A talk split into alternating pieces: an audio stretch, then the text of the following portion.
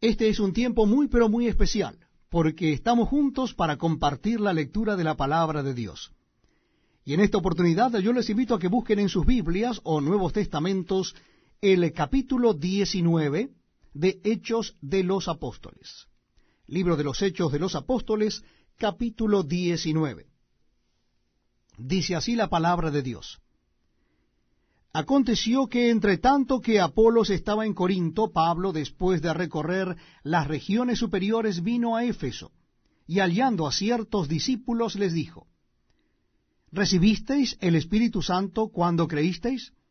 Y ellos le dijeron, Ni siquiera hemos oído si hay Espíritu Santo. Entonces dijo, ¿En qué pues fuisteis bautizados? Ellos dijeron, En el bautismo de Juan. Dijo Pablo, Juan bautizó con bautismo de arrepentimiento, diciendo al pueblo que creyesen en aquel que vendría después de él, esto es, en Jesús el Cristo. Cuando oyeron esto, fueron bautizados en el nombre del Señor Jesús. Y habiéndoles impuesto Pablo las manos, vino sobre ellos el Espíritu Santo y hablaban en lenguas y profetizaban. Eran por todos unos doce hombres. Y entrando Pablo en la sinagoga, habló con denuedo por espacio de tres meses, discutiendo y persuadiendo acerca del reino de Dios. Pero endureciéndose algunos y no creyendo, maldiciendo el camino delante de la multitud, se apartó Pablo de ellos y separó a los discípulos, discutiendo cada día en la escuela de uno llamado Tirano. Así continuó por espacio de dos años, de manera que todos los que habitaban en Asia, judíos y griegos, oyeron la palabra del Señor Jesús. Y hacía Dios milagros extraordinarios por mano de Pablo, de tal manera que aún se llevaban a los enfermos los paños o delantales de su cuerpo, y las enfermedades se iban de ellos, y los espíritus malos salían. Pero algunos de los judíos, exorcistas ambulantes, intentaron invocar el nombre del Señor Jesús sobre los que tenían espíritus malos, diciendo, Os conjuro por Jesús, el que predica Pablo. Había siete hijos de un tal Seba, judío, jefe de los sacerdotes, que hacían esto. Pero respondiendo el espíritu malo, dijo, A Jesús conozco, y sé quién es Pablo, pero vosotros, ¿quiénes sois? Y el hombre en quien estaba el espíritu malo, saltando sobre ellos y dominándolos, pudo más que ellos, de tal manera que huyeron de aquella casa desnudos y heridos. Y esto fue notorio a todos los que habitaban en Éfeso, así judíos como griegos, y tuvieron temor todos ellos, y era magnificado el nombre del Señor Jesús. Y muchos de los que habían creído venían confesando y dando cuenta de sus hechos. Asimismo, muchos de los que habían practicado la magia trajeron los libros y los quemaron delante de todos, y hecha la cuenta de su precio, hallaron que era cincuenta mil piezas de plata. Así crecía y prevalecía poderosamente la palabra del Señor. Pasadas estas cosas, Pablo se propuso en espíritu ir a Jerusalén, después de recorrer Macedonia y Acaya, diciendo, después que haya estado allí, me será necesario ver también a Roma. Y enviando a Macedonia dos de los que le ayudaban, Timoteo y Erasto, él se quedó por algún tiempo en Asia. Hubo por aquel tiempo un disturbio no pequeño acerca del camino, porque un platero llamado Demetrio, que hacía de plata templecillos de Diana, daba no poca ganancia a los artífices, a los cuales, reunidos con los obreros del mismo oficio, dijo, varones, sabéis que de este oficio obtenemos nuestra riqueza. Pero veis y oís que este Pablo, no solamente en Éfeso, sino en casi toda Asia ha apartado a muchas gentes con persuasión, diciendo que no son dioses los que se hacen con las manos. Y no solamente hay peligro de que este nuestro negocio venga a desacreditarse, sino también que el templo de la gran diosa Diana sea estimado en nada, y comience a ser destruida la majestad de aquella a quien venera toda Asia y el mundo entero. Cuando oyeron estas cosas, se llenaron de ira y gritaron diciendo, Grande es Diana de los Efesios. Y la ciudad se llenó de confusión, y a una se lanzaron al teatro, arrebatando a Gallo y a Aristarco, macedonios compañeros de Pablo. Y queriendo Pablo salir al pueblo, los discípulos no le dejaron. También algunas de las autoridades de Asia, que eran sus amigos, le enviaron recado rogándole que no se presentase en el teatro. Unos pues gritaban una cosa y otros otra, porque la concurrencia estaba confusa, y los más no sabían por qué se habían reunido. Y sacaron de entre la multitud a Alejandro empujándole los judíos. Entonces Alejandro, pedido silencio con la mano, quería hablar en su defensa ante el pueblo. Pero cuando le conocieron que era judío, todos a una voz gritaron casi por dos horas, Grande es Diana de los Efesios. Entonces el escribano, cuando había apaciguado a la multitud, dijo, Varones Efesios, ¿Y quién es el hombre que no sabe que la ciudad de los Efesios es guardiana del templo de la gran diosa Diana y de la imagen venida de Júpiter?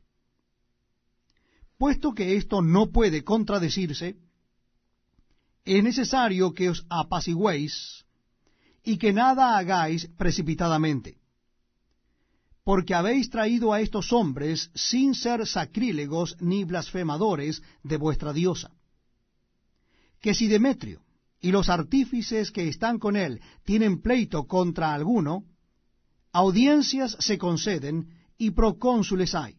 Acúsense los unos a los otros. Y si demandáis alguna otra cosa, en legítima asamblea se puede decidir. Porque peligro hay de que seamos acusados de sedición por esto de hoy, no habiendo ninguna causa por la cual podamos dar razón de este concurso. Y habiendo dicho esto, despidió la asamblea. Estamos compartiendo la lectura de la palabra de Dios. En esta oportunidad, les invito a que busquen en sus Biblias el capítulo 20 de Hechos de los Apóstoles. Capítulo 20 de Hechos de los Apóstoles. Dice así la palabra de Dios. Después que cesó el alboroto, llamó Pablo a los discípulos, y habiéndolos exhortado y abrazado, se despidió y salió para ir a Macedonia. Y después de recorrer aquellas regiones y de exhortarles con abundancia de palabras, llegó a Grecia. Después de haber estado allí tres meses, y siéndole puestas acechanzas por los judíos para cuando se embarcase para Siria, tomó la decisión de volver por Macedonia. Y le acompañaron hasta Asia, Sopater de Berea, Aristarco y Segundo de Tesalónica, Gallo de Derbe y Timoteo, y de Asia Tíquico y Trófimo. Estos, habiéndose adelantado, nos esperaron en Troas. Y nosotros, pasados los días de los panes sin levadura, navegamos de Filipos, y en cinco días nos reunimos con ellos en Troas, donde nos quedamos siete días. El primer día de la semana, reunidos los discípulos para partir el pan, Pablo les enseñaba, habiendo de salir al día siguiente, y alargó el discurso hasta la medianoche. Y había muchas lámparas en el aposento alto donde estaban reunidos. Y un joven llamado Eutico, que estaba sentado en la ventana, rendido de un sueño profundo, por cuanto Pablo disertaba largamente, vencido del sueño, cayó del tercer piso abajo y fue levantado muerto. Entonces descendió Pablo y se echó sobre él, y abrazándole dijo, No os alarméis, pues está vivo.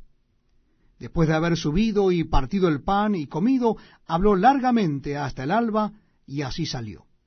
Y llevaron al joven vivo y fueron grandemente consolados. Nosotros, adelantándonos a embarcarnos, navegamos a Asón para recoger allí a Pablo, ya que así lo había determinado, queriendo él ir por tierra. Cuando se reunió con nosotros en Azón, tomándole a bordo, vinimos a Mitilene.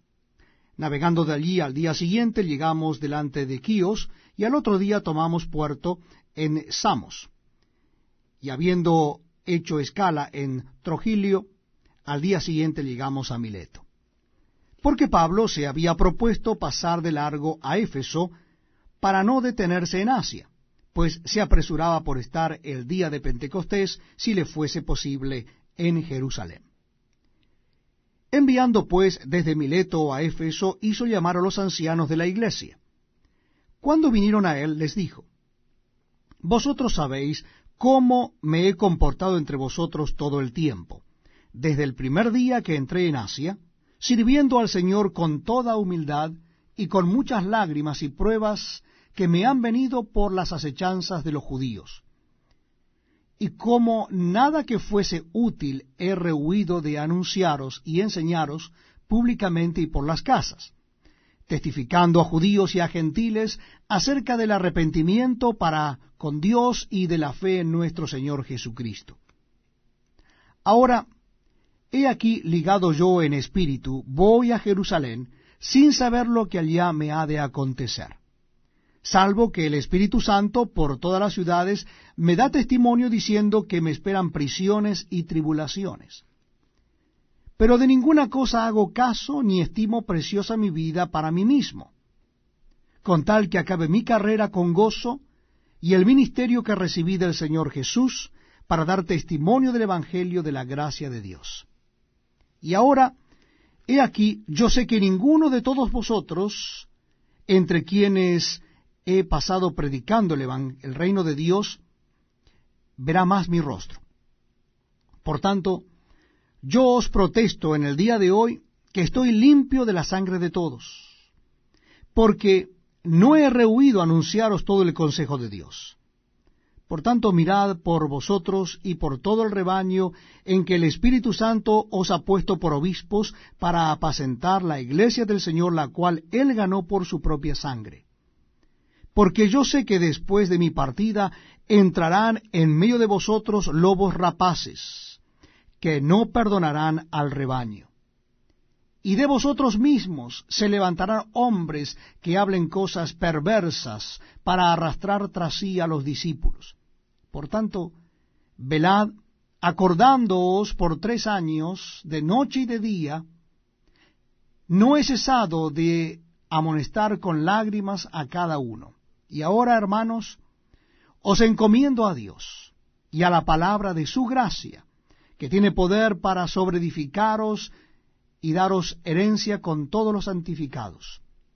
Ni plata, ni oro, ni vestido de nadie he codiciado. Antes vosotros sabéis que para lo que me ha sido necesario a mí y a los que están conmigo, estas manos me han servido. En todo os he enseñado que trabajando así se debe ayudar a los necesitados y recordar las palabras del Señor Jesús que dijo, más bienaventurado es dar que recibir. Cuando hubo dicho estas cosas, se puso de rodillas y oró con todos ellos. Entonces hubo gran llanto de todos y echándose al cuello de Pablo le besaban, doliéndose en gran manera por las palabras que dijo de que no verían más su rostro. Y le acompañaron al barco.